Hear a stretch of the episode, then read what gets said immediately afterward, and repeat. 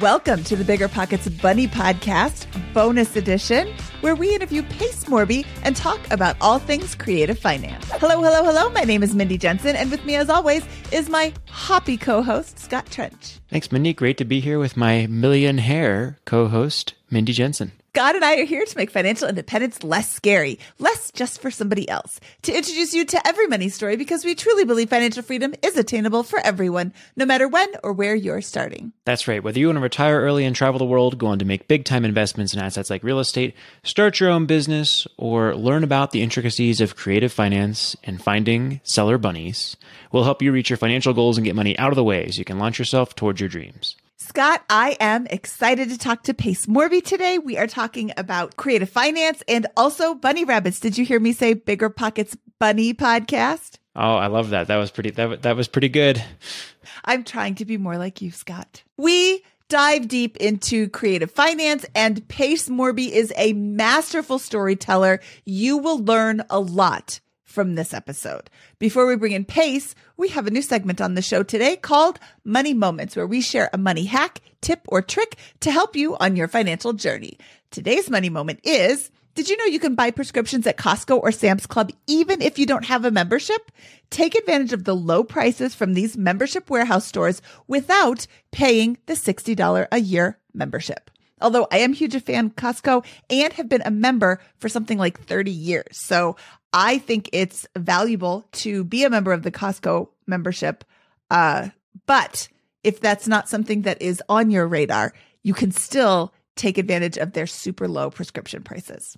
Remember when you had to pay to get a lead's phone number? It was like the dark ages until Deal Machine made skip tracing a thing of the past. Now, with your Deal Machine plan, you'll get unlimited access to phone numbers and contact information for no extra cost. That's right, get high quality, reliable information trusted by leading financial institutions, all fully compliant with the federal Do Not Call list. Explore over 150 data points, including age, gender, marital status, occupation, and a ton more. Trust me, this is the data you need for off market deals. With new filters, people flags, and color coded phone numbers, lead management just got a ton easier. Ready to step up your investing game? Sign up for a Deal Machine plan today and gain immediate access to this unlimited treasure trove of contact information and phone numbers. Just head to dealmachine.com slash BP. Transform your lead generation and deal making strategies with Deal Machine. Sign up today and start exploring the unlimited possibilities at dealmachine.com/bp. When it comes to financial guidance, you got to trust the source. It's why you listen to this podcast. When Mindy and I want to upgrade our wallets, we turn to NerdWallet. Scott's right. Their expert team of nerds dives into the details to help you find smarter financial products. Before NerdWallet, Mindy and I were paying for vacations in cash, missing out on miles, and not even knowing what we're leaving on the table. But now we're flying through the skies for free thanks to our new cards with more miles and upgrades than ever. So if you want more travel rewards, hotel upgrades, or airport lounge access, no matter where you go next, let NerdWallet help you make it happen with a killer travel card. Don't wait to make smart financial decisions. Compare and find smarter credit cards, savings accounts, and more today at nerdwallet.com. NerdWallet, finance smarter.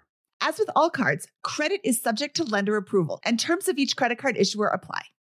You're trying to close on your next rental, so why is your insurance company dragging its feet? With long lead times and never ending paper forms, it's no wonder it takes forever to finally get a policy. Modern investors deserve better. They deserve steadily.com. At steadily.com, you'll get fast, affordable landlord insurance available online 24 7 in just a few clicks. You can even get next day coverage, which takes just minutes, by the way, to obtain. And you can do it all from your phone. Steadily was founded by landlords who created insurance products tailored to the unique needs of this industry. It's their sole focus, and that's why landlords nationwide consistently rate them 4.8 out of 5 stars. So whether you've got a single family, short term, or multifamily portfolio, steadily.com can secure the best coverage at the best price to protect your properties. Discover how Steadily can save you both time and money on your rental property insurance. Visit steadily.com for a commitment free quote tailored to your needs today. Pace Morby is a regular contributor to Bigger Pockets and the author of the latest Bigger Pockets publishing title called Wealth Without Cash. Pace specializes in creative financing, a topic we really haven't covered before, but we are going to dive deep into it today. Pace, welcome to the Bigger Pockets Money podcast. I'm a huge fan. Congrats on doing over 400 episodes. That's amazing. Well, thank you, Pace. And I'm sure you've listened to every single one of them. So thank you again. Pace, let's jump in on you and your story. Can you tell us a little bit about yourself and how you got started in real estate investing? Yes, uh, grew up in a household of 12 children, blue collared uh, working father. My dad were, was a CPA during the day, made $60,000 a year supporting 12 kids. So that doesn't go well. So obviously he was moonlighting as a contractor as well, making money under the table, doing drywall for little ladies and all that kind of stuff just to make ends meet. And um, I ultimately ended up doing the same thing when I got into my 20s. I put myself through college being a contractor at nighttime. And um, then I got into construction very heavily, probably around 24, 25, and built a big company. I started utilizing social media as a way to showcase my work. And I ended up landing a pretty sizable client, Opendoor. They were my biggest client. I was their first contractor in Phoenix, Arizona. And my, my construction company blew up and I ended up having about 250 employees. A lot of learning lessons through that. Opendoor uh, then started having me open up in Dallas and Vegas and other things and expanding. And then I got hired by OfferPad, and then I got offered. I got hired by Zillow, and I started doing hundreds of renovations and rental turns for all these big companies, American Homes for Rent, um, Colony Homes, all these all these big big companies. And then you know I had some other smaller companies as well that would hire me local to Phoenix Arizona, and I ended up getting hired by a lady named Bethany Willis. And after years and years and years of doing renovations for other people and watching everybody else make money on their flips, on their rentals, and all this kind of stuff, I had convinced myself that I was at some way, in some fashion, involved in real estate. And it wasn't until Bethany Willis hired me to do some of her fi- fix and flips, and she told me that I was nothing but a slave to her business and that the only actual real estate investor was the people that I was working for, that I then was able to make the deviation into investing in real estate on my own. And if it wasn't for Bethany not only saying that, but physically showing me how to do it, because I'm very much a monkey see, monkey do type of person, I would have never been able to get into real estate does Bethany have a warm place in your heart? That doesn't sound like a really nice conversation to hear. You are a slave to me and everything. I'm the only real estate investor here. That doesn't sound like something nice. I think a good mentor knows what to say to the right person. And I think um, I, I look at her as a mother figure to me now. And basically, here's what happened I had done two renovations for her. I was on time, on budget on both of them, which is very rare for any contractor to meet. And um, so she hires me for a third one. I go to do the estimate at the house, and she comes and knocks on my glass. And she, like, well, I'm sitting in my truck. She comes and knocks on my driver's side door. She goes, "Get out of your truck." And I'm like, "We need, we need to talk." And I'm like, "What, what, what's going on?" She made me sit on the back of my tailgate, and she grabbed me on my right shoulder, and she dug her hand in my right shoulder, and it was somehow, some way, it was very strong and stern, but it was also in a loving way. And she looked me in the eyes and she said, "Why are you not in real estate?" And she asked me a question nobody else had asked me and challenged me. And i defended myself and i told her all the you know 15 reasons and excuses why i hadn't made the leap. And she says you're a blue you're a blue collar guy. You have to look at blueprints to build a house. Do you mind if i show you the blueprints to get into real estate? And i said oh my gosh that's exactly what i needed. And she navigated me through and walked me through by showing me not just telling me but showing me. And if it wasn't for bethany willis i wouldn't be I'd still be doing construction work for other people. How many homes had you uh, worked on, or how many projects had you, had you completed in total by the time you had this conversation? What a great question! Nobody's ever asked me that before. Um, I had done over seven thousand renovations for other companies before I even believed in my own possibilities and my own future. So that tells you the mind space I was in, and the and the mindset that I had is that I was just a worker bee. I was exchanging time for money and we were averaging 35 to 50 turns a month for Opendoor, OfferPad, and Zillow. And we had collectively done about 7,000 total. I, have done new builds, additions, everything that you can imagine I did as a contractor. And I had done 7,000 until somebody, and, and to answer your question, okay, do I have a warm place in my, my heart? Well, Mindy, if she didn't ask the question that way and she didn't, a, a, you know, acknowledge that I was defending myself. And she didn't acknowledge as a mother would to a child of like, this is an excuse you're telling yourself and it's a lie. And if she wasn't stern with me, she wouldn't have broken through that big, thick skull of mine into this little peanut brain that, brain that I had. And what she said to me, Mindy, is she says, um, You are as replaceable to a real estate transaction as a mobile notary. A simple Google search can replace you. You don't own your business. I own your business. If you are a real estate agent, you are not in real estate. If you are a mobile notary, you are not in real estate. If you are a title or escrow company, you are not in real estate. You are a service provider to someone who is. And I, it was a smack in the face. I did not like hearing it, just like a lot of people might not hear. Like, there's agents that are going to hear me say that, and they're going to say, Yes, I am. I have a real estate license.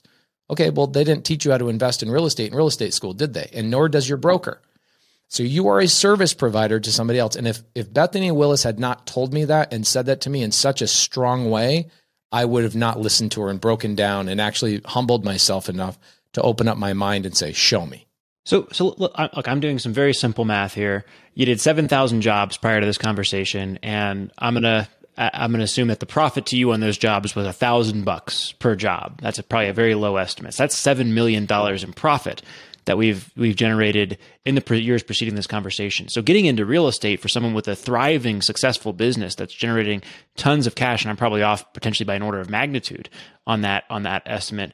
How, what's it like for someone like you to then make the transition into real estate investing? How, how do you get get started and, and, and go after it following this conversation from this excellent starting position, even though, you know, you were working for other folks during that period? Great. I love that question. So, like most small business owners, the reason they can't scale is because they just reinvest all their money back into the business, right? Hiring more people, buying new equipment, mismanaging money, ha- hemorrhaging on this job site because somebody's eyeballs weren't on it. Something went too long. Oh my gosh, we lost 40 grand on this. We underestimated all of those things going on all over the place but making really good money. The first year I, I took home a million dollars was 2013, so 10 years ago, right? And I was still a contractor at that time.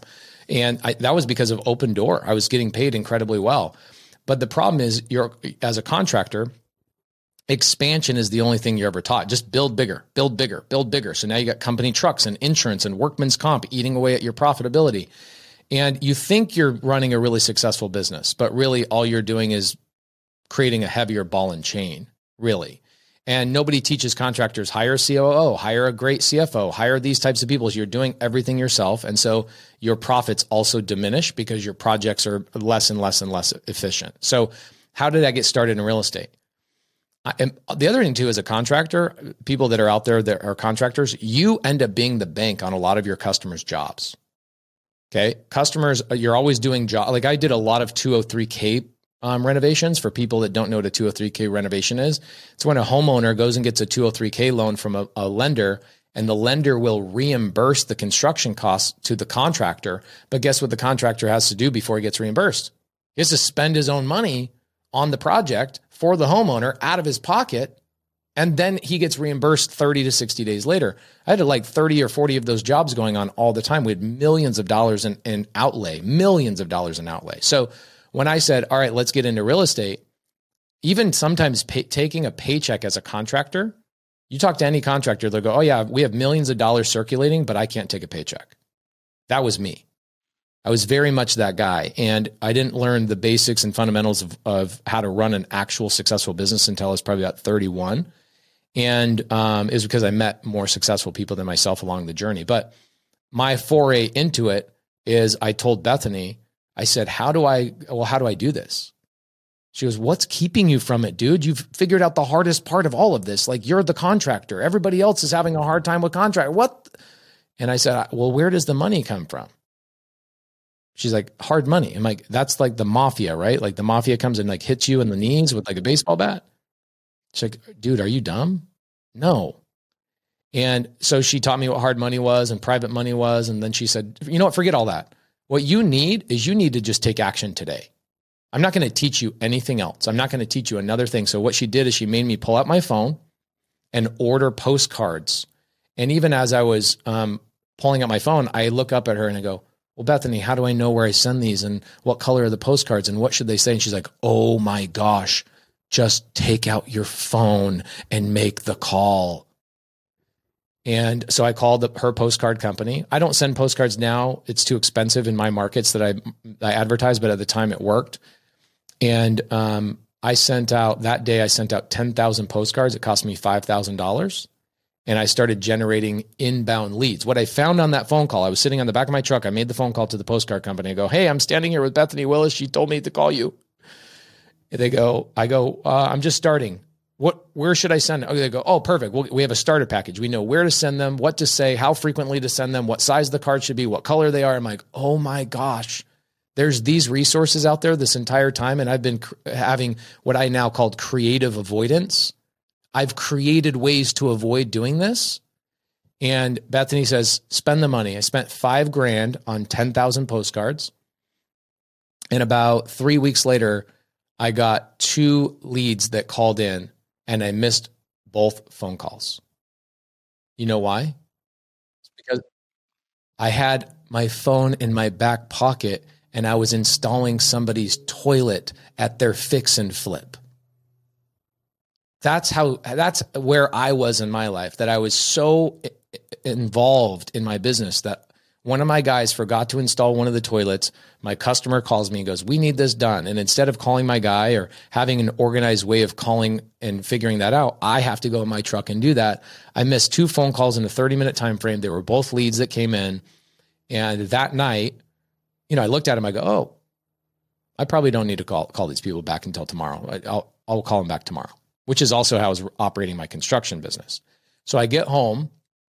My wife goes, Hey, have you gotten any leads? I go, Yeah, actually, I got two leads today. She goes, What'd they say? I go, I don't know. I didn't answer. I was I was busy installing a toilet. And my my wife says, Are you kidding me, dude? Call him.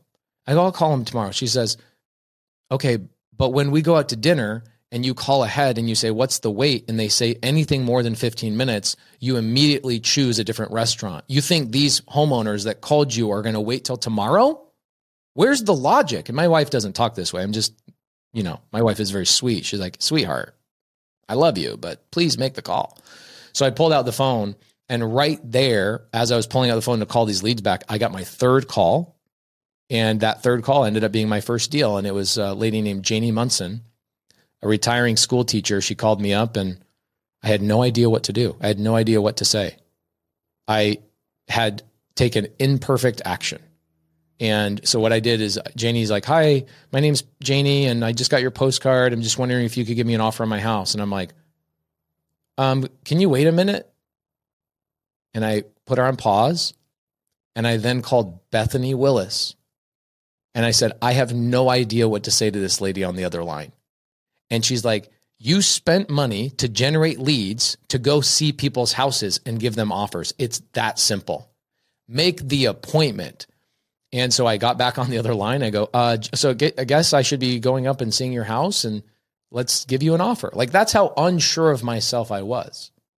And the next morning on my way up to that appointment, I called Bethany Willis again and I said, okay, I got three problems. I don't know what to offer. I don't know anything about the paperwork, and I don't know where the money's going to come from for me to buy this house in the first place and what I'm going to do with it. And she says, You shouldn't worry about two of those problems paperwork and what you're going to do with the property. All you should do is ask me what you should be buying it for. And I said, Okay, what should I buy it for? She says, Okay, let me look at it. She says, I'm going to comp it real fast. I go, Excuse me? I didn't know what comping meant on my first deal. And so she comped it and she said, don't pay a dollar over $150,000. And I then drove up to the house, met with Janie, and this story is actually in the introduction of the book that we we wrote together, Bigger Pockets and myself. And I go up to the house and I walk into Janie's property and I get to the kitchen and I look down on the countertop and there's a stack of real estate agent business cards and a stack of postcards, all my competitors that have either been to the house or about to come to the house. And I asked one of the most important questions. I asked this probably five times every day since. What's kept you from selling the house so far? And she says, "Well, I have I have an offer of $165,000 already, and because I'm a retiring school teacher and this is my last asset and this will be where my retirement comes from, I need more than 165,000 bucks." And when you're brand new, that might as well be the Grand Canyon. Like 150,000 is my maximum allowable offer and I, and she says she's already got an offer at 165. Okay? And hopefully people that are listening to this, well, she tells me she's got an offer at 165 and so I go, "Well, my offer is going to be way lower than that, so I probably shouldn't even tell you. I don't want to embarrass you." And Janie Munson, the seller says, "That's a sales tactic, right? Like you're just trying to anchor me." Like I taught school kids all day long. I'm used to being manipulated. Please do not manipulate me. It was like that type of, you know, moment. I go, I promise you, Janie, I don't even know what I'm doing. I am just, I don't even know what sales strategies would work. So I think it's probably good for me to just leave. And I'm not going to, she's like, you're not even going to give me an offer. Like, I don't want to embarrass you. I think you should go with the 165. But this is where you know, growing up in a household of 12 kids and having a heart of servitude, you know, my, my, parents, my mom raised us in a way that by the time it was six o'clock in the morning, we were required to have our shoes on. And my mom's thought process there was you never know what neighbor is going to need your help to feed the horses. You never know who's going to need help moving. You're never going to know if your dad needs you to do, jump on a truck and go to a job site. Always have your shoes on, be ready to go serve somebody. And that's how when I started dating my wife, she's like, Why are you always dressed and ready to go at six o'clock, even on a Saturday morning? I'm like, I guess because maybe one of the neighbors will call and I could feed their horses. I don't know. And she's like, Wow, your mom trained you, dude. Your mom trained you. So as I'm leaving the house, Janie's house, and so in this in the book, I tell a story about one of the most important lessons I ever learned. And this is how I got into real estate. And this is how I think about every single house. I didn't know how to do the paperwork. I didn't know how to do the comps. I still, at this point, didn't even know where the money was going to come from. I was, somebody else had already offered more money than me. But because I asked her this question, I ended up getting the deal. And I said, What else can I do to help you? I've got crews, I've got resources, I've got people that can kind of help you load trucks once you're ready to move. And she's like, I don't need help with that. I have a bigger problem. I haven't been able to solve in like a year and a half. So she says, Are you sure you want to help me? I go, Yeah, I want to help you. So she takes me to the back of her house. So from the front door where I was about to leave, we walk right back to the back of the house and she starts opening up this sliding glass door. And she hadn't renovated the house in 40 years. It's like single pane windows, you know, bad roof, hot water heater, all the things are like falling apart. And her sliding glass door, the rollers on the on the sliding glass door were like busted. So it was like as she opened up the sliding glass door. And she opened it up and she revealed three Flemish bunnies to me. A Flemish bunny is the size of a four year old child. They're massive, like humongous. They look like a four year old kid put a bunny suit on. She has three of them. And she's like, We don't know what to do with these. I'm moving. They basically take like 20% of my income to take care of. Like my pension's small and they feed, they eat like re- real human beings. They eat a lot of food. I need to rehome them. And um, to speed up the story a little bit, I ended, she goes, I go, I can help you. I call my mom. My mom's pretty awesome. I call my mom. I'm like 28 at this point, 30, 28, 29. And I call my mom. I go, Janie Munson, here's her story. She's got bunnies. She needs help um, rehoming them. My mom shows up 40 minutes later with a truck that I have no idea where this truck came from, probably one of her neighbors. And she's like, all right, I'll take these down to my two acre little thing. They can hang out with my goats and my chickens. And so she takes the bunnies from Janie. And Janie's like in tears. She's like, I cannot believe you don't want to buy my house. I'm like, it's not that I don't want to buy your house. It's that you have an offer at 165. I can't pay that much money. So go sell with the other people. And she was just so confused as I left and we parted ways. Two weeks later, I get a call from her and she says, Hey, Pace, I'm a school teacher and you know, I, as I gave my kids homework, I also give myself homework. And today on my calendar, my homework is due from months ago. I said, I have to make a decision on who to sell the house to. And I, the only name I wrote on that calendar is you. And I want to sell my house to you. And I'm like, I, I can't, I can't, I can't offer you 165, Janie. And she's like, Pace, out of the 15 people that came to my house before you and the 15 people that came after you, you are the only person out of 31 people that I met at my house that ever asked me if you could do anything else besides buy my house. You asked me where I was moving. You asked me when did when am I retiring? How's my pension going to take care of me? Um, do I have people on the other side that are going to care for me? You asked me questions about how was it being a school teacher. You know how many people heard me say I was retiring as a school teacher. You were the only one that told me a story about your favorite teacher, Mrs. Rose. She's like, I want to do business with people like you. So whatever your number is, I'd like for you to bring the paperwork up today. I'd like to sell my house to you today. I ended up buying the house for $150,000. Bethany Willis met me at the property. She helped me through the paperwork. And as we left the, the house, I'm like in disbelief, still not knowing where the money is going to come from or what I'm going to do with the property. Um, Bethany fills out the paperwork. We walk outside the house. We're in the driveway at Janie Munson's house. And I said, I'm not quite sure what just happened. And she says, You found the bunnies. And I'm like, What do you mean? She says, In every seller's situation that you'll ever meet, you'll do hundreds and hundreds of deals, Pace. I promise you that you will never get a more powerful lesson than this first deal you did, which was you found somebody's literal bunnies. But in all these other sellers' stories, they have figurative bunnies. They have divorces. They have kids that have passed away. They have inheritance. They have people that are fighting. They have foreclosure. They have all these bunnies that most people are not digging into and even helping them out with. They're just focusing on the house. And if you can remember that real estate is not about the house, but it's about the seller and helping them out, you will dominate in this business. And she says, write that down. Remember that it's never about the house, it's always about the bunnies. And I've carried that with me for forever. I went and did. I, so here's here's how I got the deal. She this is what's funny.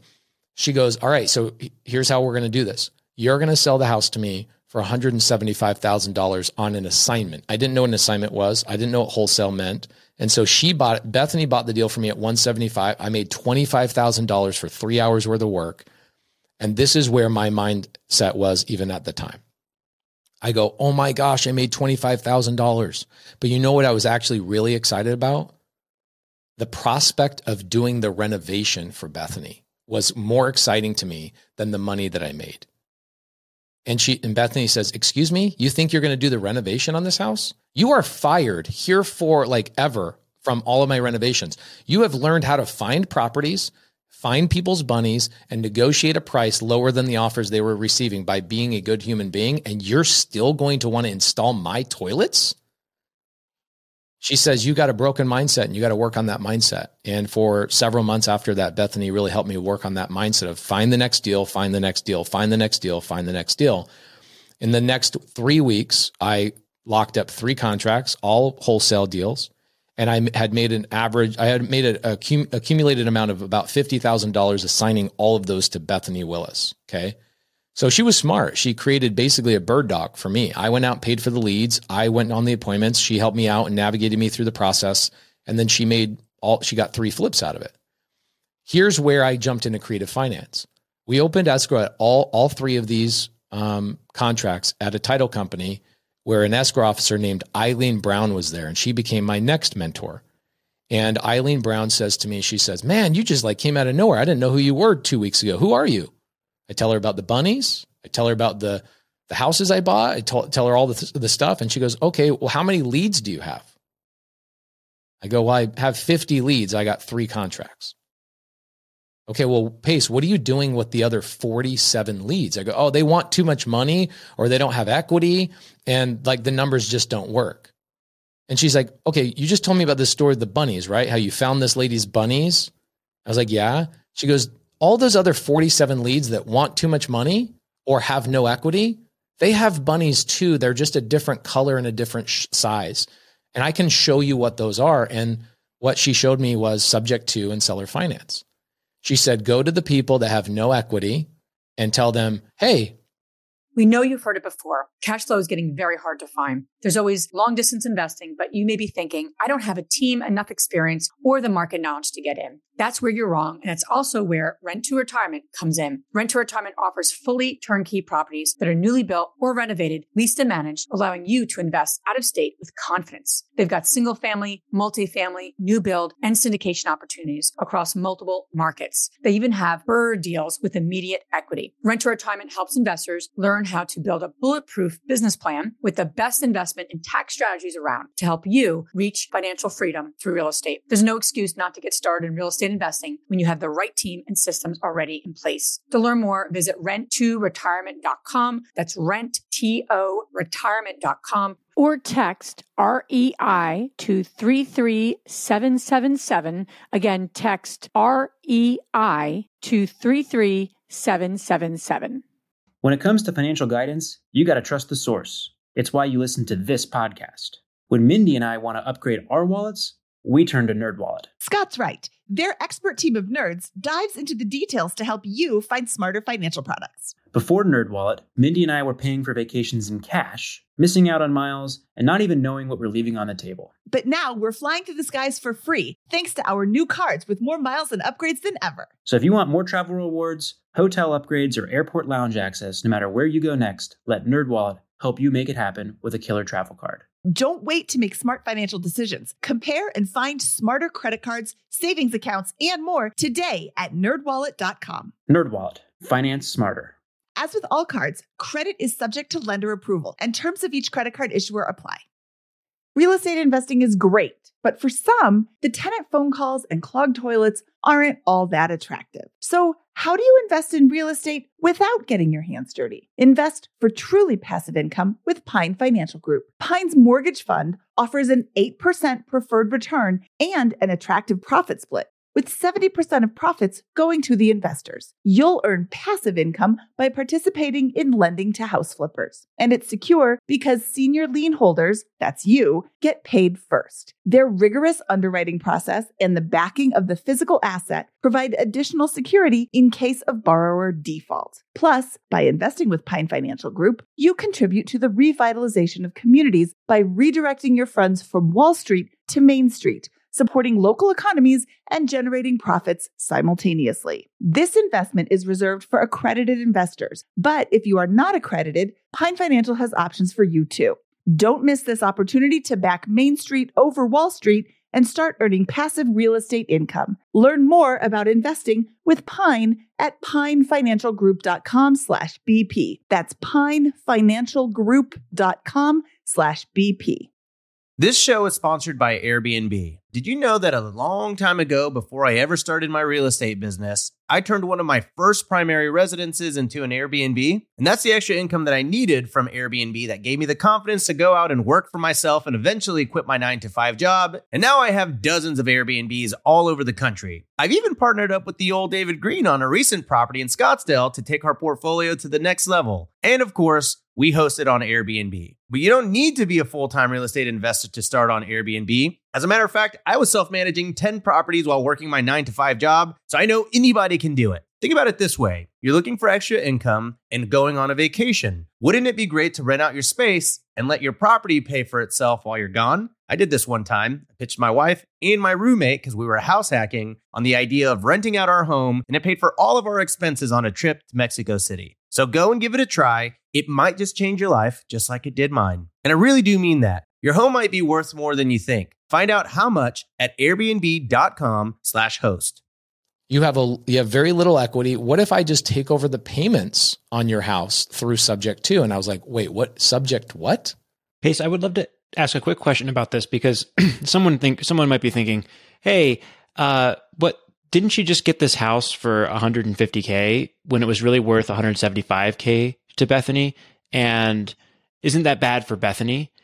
Um, and I, would love to ask you how you how you how you might um, handle handle that question, and in particular, how the how those bunnies, how much it would have cost Bethany to continue to house and feed those bunnies, for example. Um, okay, great. So you're saying instead of me finding the deal, have Bethany go out and find the deal and skip the twenty five thousand dollar assignment fee she paid me? Yeah, I'm, I'm, I'm you know, hey, we just talked to this whole thing. You solved a problem, but it cost Bethany twenty five thousand. She could have sold it for twenty five thousand more.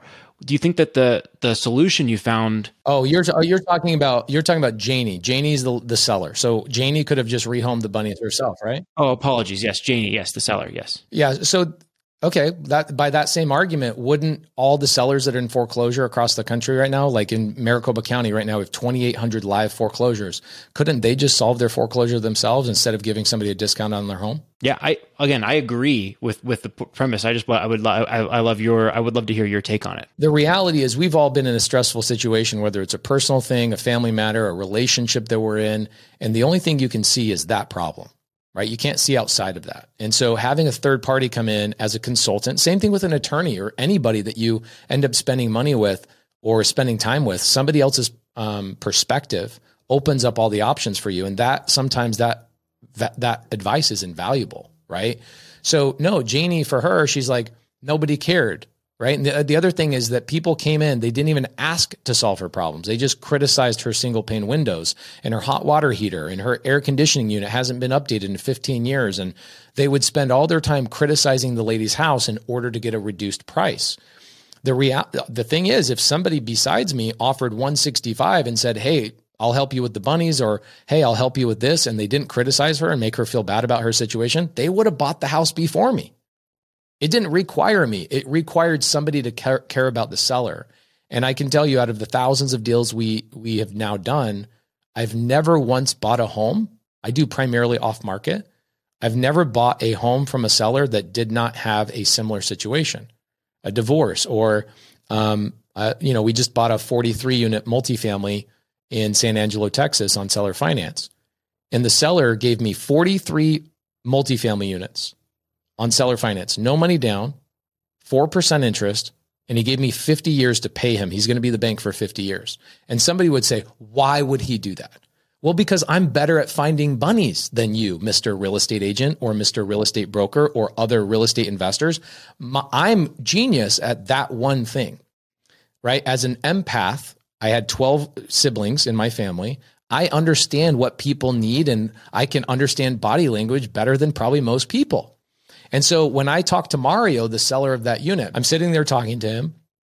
Mario says, I want to sell this asset for $3 million, but everybody is offering me $2.7 million. I go, Well, Mario, I'll give you $3 million as long as you can give me seller finance. And I don't have to come up with all $3 million now. And we don't do a credit check and we don't do credential check and you don't look at my tax history and blah, blah, blah. Not literally saying that, but that's what I'm inferring. And he says, okay, I, but I want, um, you know, I want 30 year payments and I want 8% interest in order to do that. And then I noticed his son was in the car with him as we're negotiating. And here, here we are in Texas. His son is in the car. And I said, Hey, what, what's going on with the son? And I di- dig and I dig and I dig and I find out that his 12 year old son is the reason why he's selling this property. No other reason. Everybody else is looking at the mathematical reasons. He wants to retire. He's done with the tenants. He wants the tax savings. He wants the blah, blah, blah, blah, blah. He, all these other reasons. He wants to avoid real estate agents. He wants to avoid capital gains. All these th- reasons why seller finance is a better situation for that seller. I found the bunnies. And this is what he says to me. He says, you know, we get deeper into the conversation about his son. He goes, You wouldn't believe what my son asked me for his birthday this year. In fact, he was too embarrassed to ask me. He asked his mother. He said, can his mom goes to him and says, "Hey, little Mario Jr., what do you want for your 12 year 12 year old birthday this year?"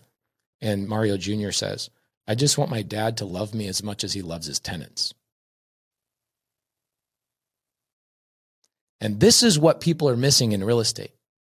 Is they're not understanding the mo- the real motivation behind the seller. And so what I did with Mario is I said, "Yeah, it makes sense." I said, "You know what would be a grand gesture?" Is imagine your son being 62 years old and still collecting a payment from me 50 years later. And that payment every single month is a token of your love for your son, far beyond how long you're going to live. Your son will continue to collect a payment on this as the bank of this property.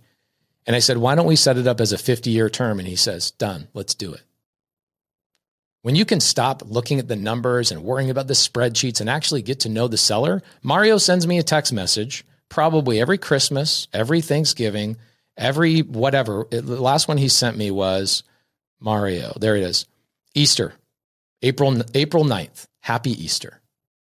This is a seller who gave me a 50 year term, 4% interest, no balloon, with no money down because I found his bunnies. His bunnies was, I want to show my son that I love him and I want to be more of a passive investor so I can spend more time with my son as he's 12 because he'll never be 12 again. No amount of money, no amount of negotiation was going to figure that out. It was me figure like asking the questions to get to the root of the actual problem. Okay, Pace, you have thrown out a couple of uh, terms that I want to clarify for our listeners. Can you define seller finance and subject to? Yeah. So think about seller finance very simply. Let's say I have a, an iPhone, right? Somebody wants to buy this iPhone from me for, and I go, yeah, I'll sell it to you for a thousand bucks. They go, I don't have a thousand dollars. I go, okay, great. Make, why don't you make me a $50 payment for the next several months until it's paid off? That's seller finance. I'm the seller and I'm financing my buyer. Seller finance. When the phone is paid off free and clear, I, the seller, get to dictate those terms. So I can say, I'll give me a hundred bucks down, um, you know, 50 to $52 a month, whatever I decide. The seller can dictate those terms because there's no debt, right? There's no predetermined debt attached to this phone because it's paid off free and clear. Now, Subject to different version of that is let's say that I went to T-Mobile or AT&T or Verizon and I got a payment plan on this phone when I bought it. And that same person comes to me and says, "Pace, I want to buy that phone from you." And I go, "No problem." But I have payments attached to this phone that I pay every month to Verizon. Well, my buyer could just simply say, "How about you just let me take over those payments?" I go, "Okay, no problem. Here you go." That's subject to taking over somebody else's payments on whatever it is. Could be a phone, could be a car, could be a house, could be a business. We just bought a CPA firm on seller finance and subject to. We took over their SBA loan. It is literally just taking over the existing debt that's on whatever that thing is. It's very simple. Okay. I, as the seller of the phone, am concerned that you're not going to make my payments for me. And now my credit is going to get trashed. Do you take over my loan or do you just make payments for me? Okay, if I took over your loan, that would be called an assumption. I've never done an assumption, nor will I ever do an assumption. It's a waste of everybody's time. Okay. Okay. A lot of people teach, oh, we can do assumptions. It's a waste of everybody's time. So when somebody says to me, well, I'm worried about you not making the payments. Okay. Well, first and foremost, you are probably not the demographic of seller that I go after. I'm going after sellers that are expired listings, foreclosures, et cetera, sellers that are in pain that actually the last thing on their mind is that payment. They're just like, get this off my plate. Okay.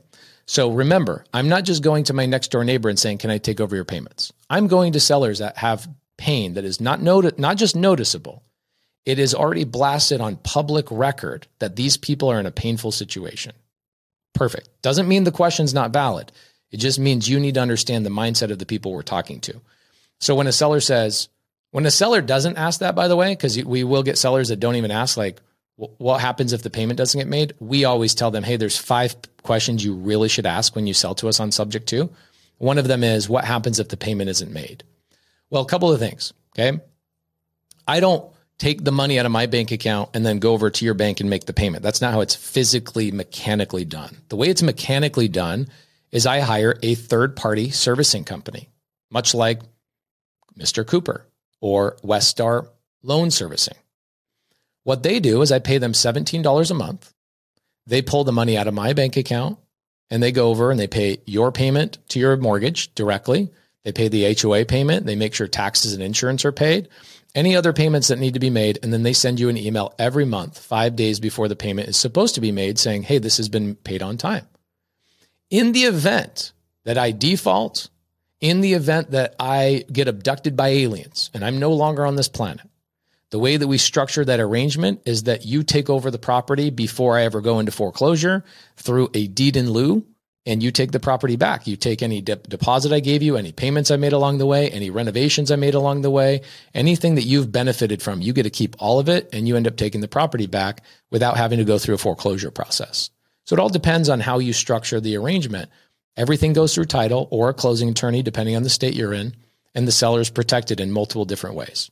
I think that's awesome, and that's a very convincing sales pitch right there. And I think something that if I was in pain, I would be very, very interested in. Um, you said something earlier that an ass- assumption of a mortgage is a waste of everybody's time.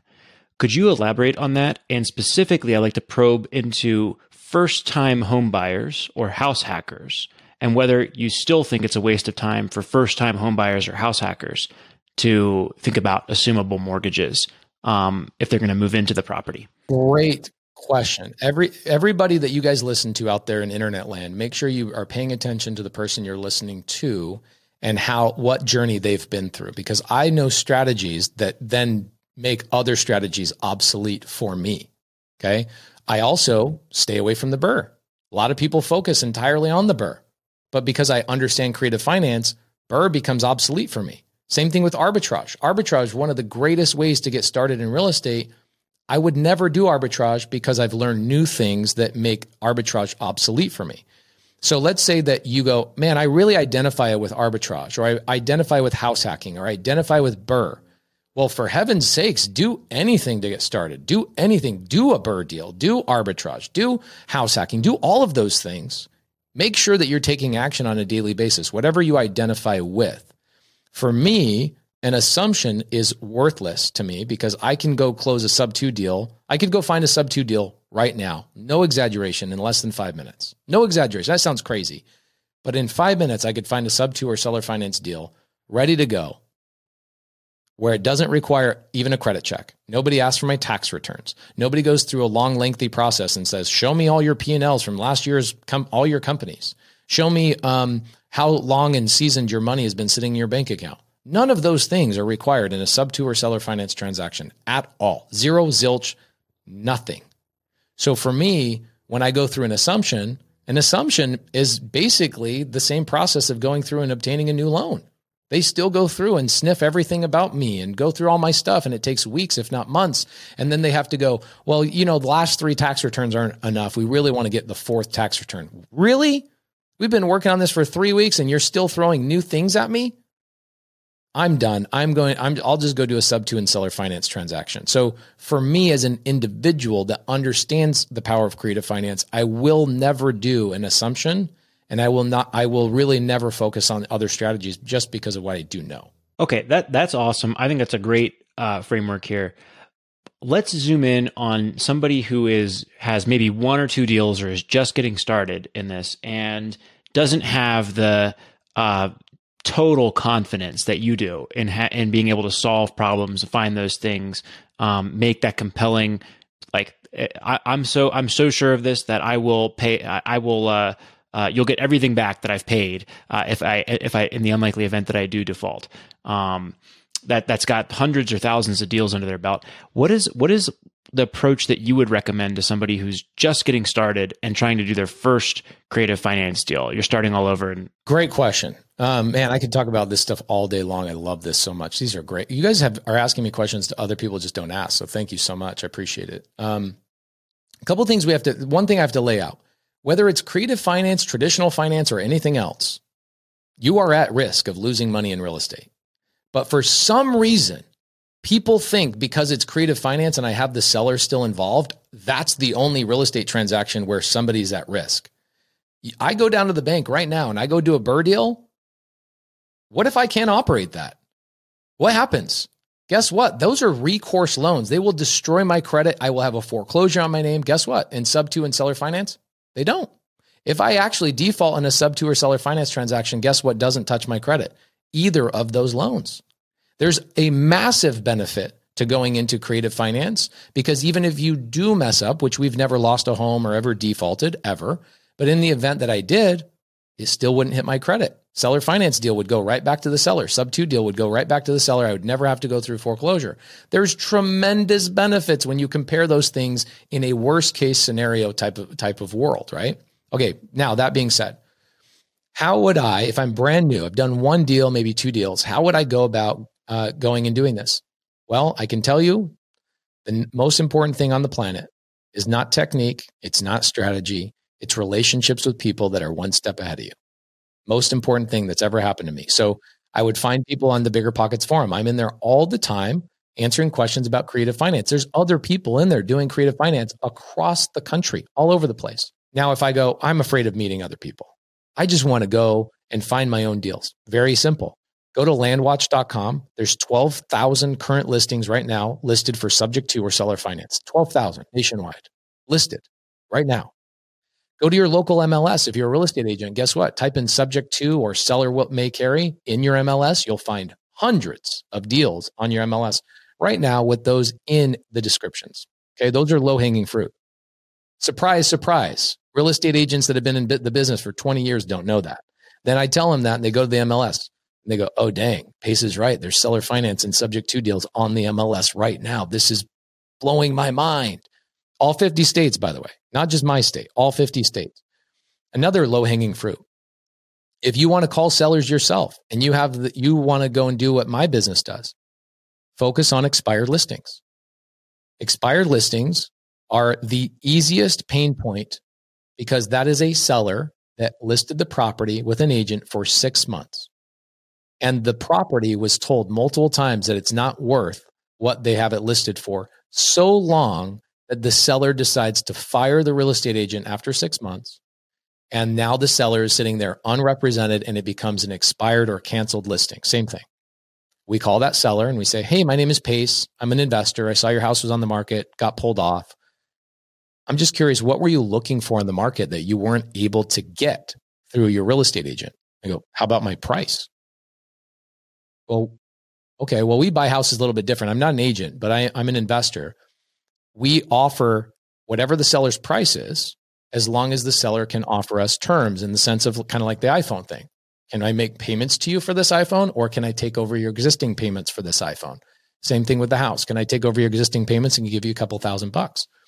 Now, you, we're on a podcast, but if you guys look at my board on the YouTube video, you'll see all over the country. Okay, we have 1,800 doors between multifamily and single family, and not a single one of them was purchased with anything but creative finance. This is not just happening, it is happening in abundance in all 50 states. How, what percentage of the time do you get rejected when you come up with these types of, uh, of strategies? A lot, um, but just like any any um, cash deal, right? Here's the thing: is if if you go into an appointment, let's say we go into 50 appointments, right? 50 houses, three bed, two bath houses in Maricopa County, where I do most of my investing. I go to 50 appoint- appointments. I'm buying one cash deal, one. Okay, the average real estate investor is going to go on 50 appointments, buy one deal, maybe two if they're really really good. With create, if you add creative finance on there, that number goes from one to two up to six. So creative finance is twice as much or three times as much effective because I can I'm not squabbling with the seller about their price. I'm squabbling over the terms of that price. How can we make this work? I'll give you the $1000 for that iPhone as long as you give me a payment that I can afford. In fact, one of the ways that I, I, I explain seller finance to sellers is about an uh, F-150 story I tell all the time. And it's how sell, it's how people finally understand what seller finance is. And the the first time I ever did a zero down, zero percent seller finance deal was when I told this story. I go, I, I had a wholesaler that calls me up and they go, Pace, I'm having a hard time, man. All these sellers are crazy. They're out of their freaking mind. Uh, they're just wanting way too much money. I'm like, those are my favorite leads because you guys are not trying to find the bunnies.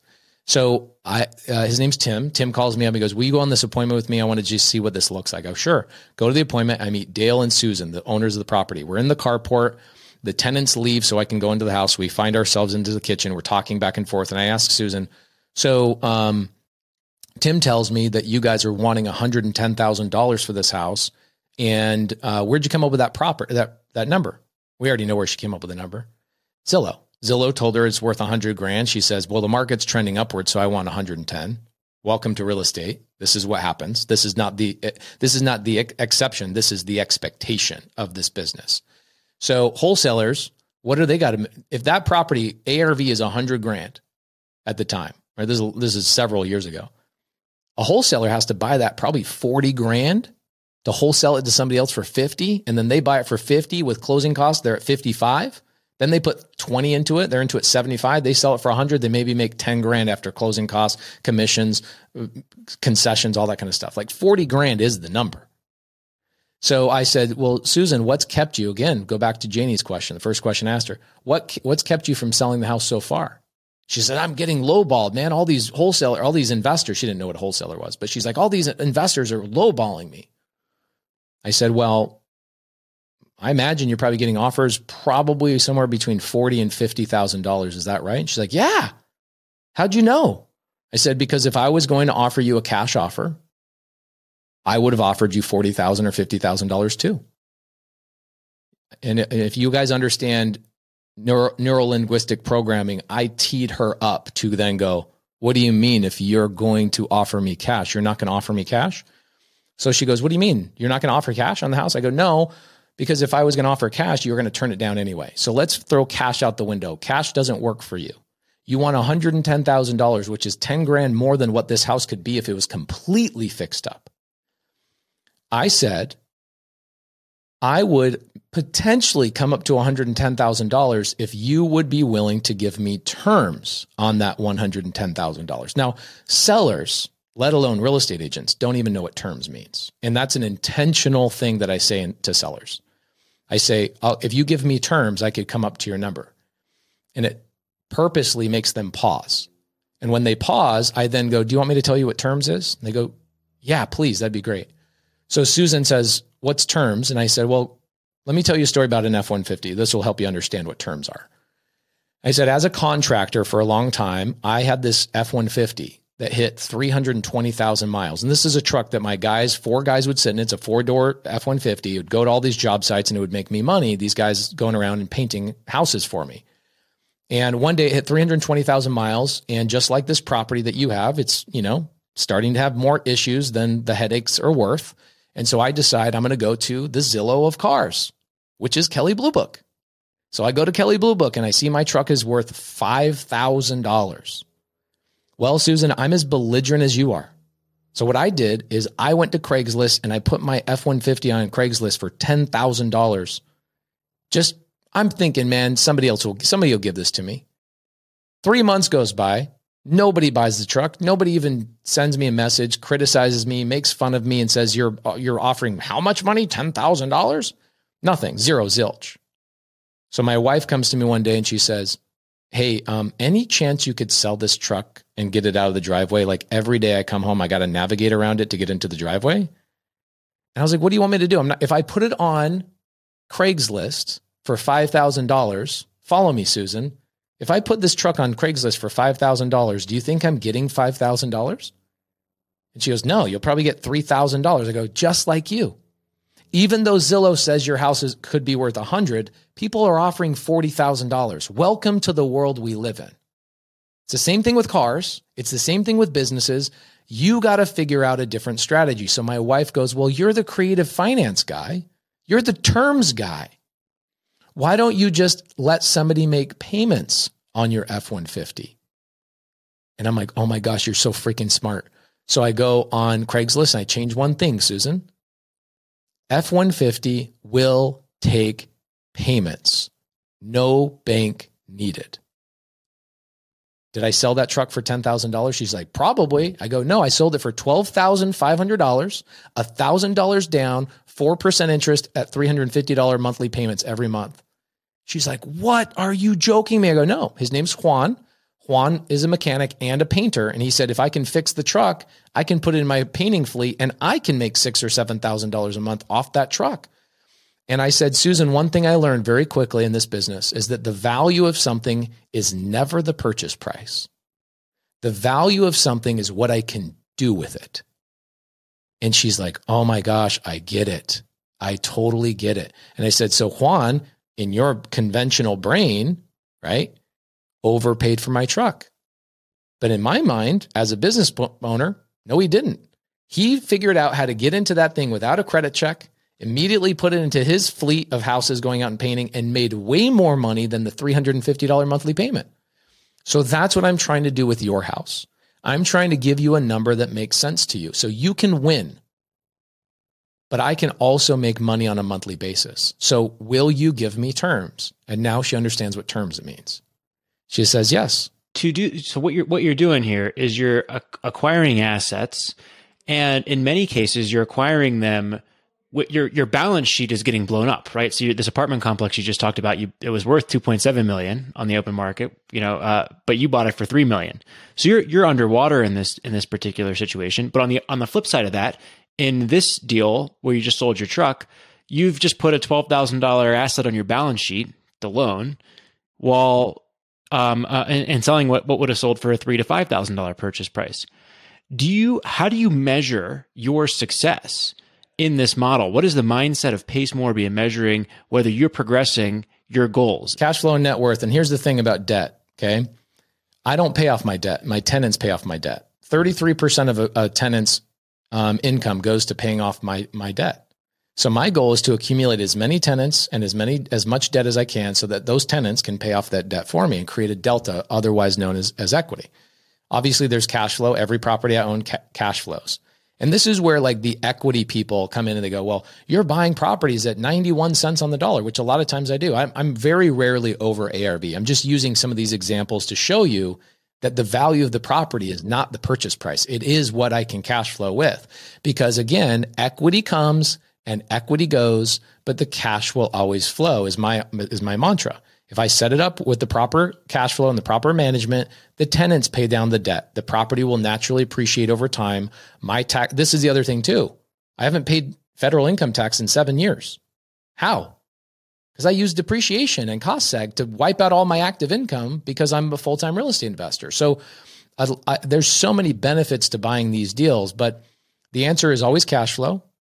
And people go, well, what do you say about the equity? I go, do you know that 99% of real estate purchases on the planet called homeowners do not buy properties with equity? In fact, they're buying properties at full retail value. And then after closing costs and other things, they are over leveraged on these properties. 99% of real estate transactions.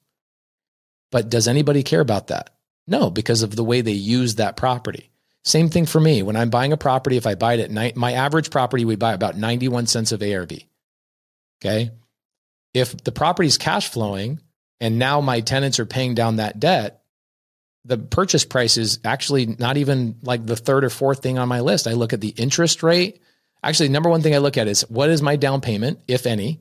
What is my interest rate? And what is the length of term the seller is willing to give me? Those are way more important to me than the purchase price. Pace, I have one last question before we go. Um, I I thought that when I read this book, and I thought it was fantastic, I thought I read a book on creative finance. Did I really read a book on creative finance or did I read a book on how to create deals essentially? I would describe it as the the appetizer to all the great things creative finance has to offer and and opening up your eyes. It's um, one thing I re- I went to BiggerPockets about and I said, guys, please let me create a video companion guide to this book because I want the book to be digestible and easy for people to understand because creative finance can sometimes be overcomplicated. And unless you tell stories about an iPhone or an F 150, for example, people don't understand creative finance. And so what I did with BiggerPockets is I said, can you guys please let me make two to three hours of video content per chapter that everybody that buys the book gets access to? So, one thing that was really cool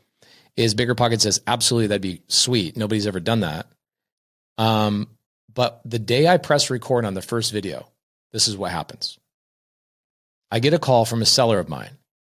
He's in town from Boston on a deal that I'm currently negotiating um, with him. He says, Hey, I'm in Phoenix at a, a solar convention. He's a solar sales guy. And I know your headquarters are here in Phoenix. Can I stop by and we can finalize the negotiation? I go, Sure, but I'm recording today in my studio. Are you okay just coming over and maybe doing the appointment in front of an audience? He's like, yeah, sure. So he comes over. On the first video you'll see in this video companion guide, I do an hour and a half seller appointment live and I buy this guy's duplex in Boston, subject to with no money down.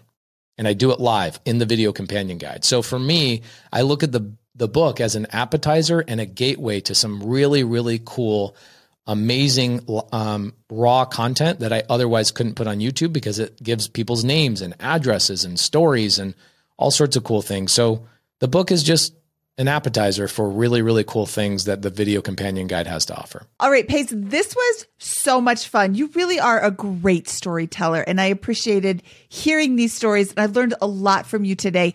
Where can people find more about you? Um, guys, come in the BiggerPockets forums. I'm hanging out there a lot more and um, we're going in the creative finance um, forums, and I'm doing um, Q and A a lot of times. And some camp, come hang out with me in there. Um, another thing, if you guys ever have a direct question, I answer all my uh, Instagram DMs myself. And if you ever want just creative finance content, that's it. Um, unfiltered, unedited. Uh, my YouTube channel, uh, 1,600 videos at this point, which is just crazy. So Thank you so much. But you guys are the best. And the fact that you guys are at 400 plus episodes, you chose to spend any time with me, just super humbling. I'm big fans of both of you guys. Thank you so much. Holy cow, Scott. I'm sorry. Holy Bunny, Scott. That was Pace Morby, and that was a lot of fun. I learned quite a bit, including uh, now I'm going to start looking for bunnies. Yeah, I, I think, I mean, Pa- Pace is obviously an absolute pro at both real estate investing and teaching the, t- the subject matter that he has mastered in his personal business. Um, so it was a real privilege, not just to learn from him and how he thinks, but also to hear him speak and, and, and tell these stories that are so powerful and resonate so well. You can really see how um, someone who's ambitious and motivated could could seriously pull off a lot of the strategies that he's talked about over the course of their career. And I think it's an illuminating perspective to not care as much about the purchase price and more about the terms. And there's really interesting ways to arbitrage your balance sheet. For example, if you get thinking about the about what he's really saying and the and the the depth of the game that you can play when you're willing to use to be the bank or have sellers become become the bank. Absolutely. There's this block about, oh, I'm not going to pay a hundred thousand dollars. Well, why not? Because it's not worth it. Well, getting over that, doing math in a different way, looking at the deal in a different way could net you a property that you may have overlooked otherwise. I think that there's a lot of benefit to creative financing, especially in this rising interest rate environment that we find ourselves in. It was a lot easier to qualify for a 3% mortgage than it is for the current, what, 7, 8% mortgages that you see right now. Uh, if you could take over somebody's payments, if you could get seller financing, if you could be creative in a mon- in a number of different ways, that could be the difference between adding to your portfolio or sitting back and watching somebody else add to theirs. That wraps up this bonus episode of the BiggerPockets Bunny Podcast. He is Scott Trench, and I am Mindy Jensen saying Toodaloo, Bunny Poo. BiggerPockets Money was created by Mindy Jensen and Scott Trench. Produced by Kaylin Bennett. Editing by Exodus Media. Copywriting by Nate Weintraub. Lastly, a big thank you to the BiggerPockets team for making this show possible.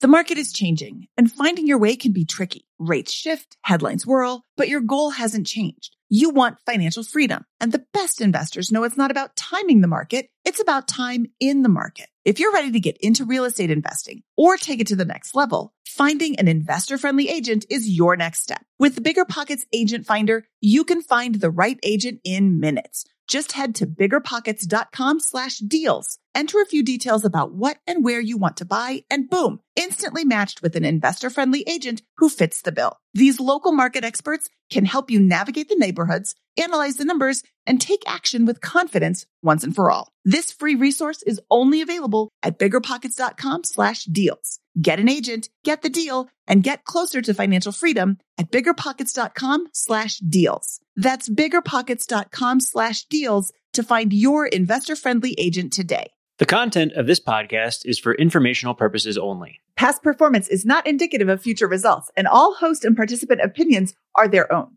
Investment in any asset, real estate included, involves risk. Use your best judgment and consult with qualified advisors before investing. Only risk capital you can afford to lose. BiggerPockets LLC disclaims all liability for direct, indirect, consequential, or other damages arising from reliance upon information presented in this podcast.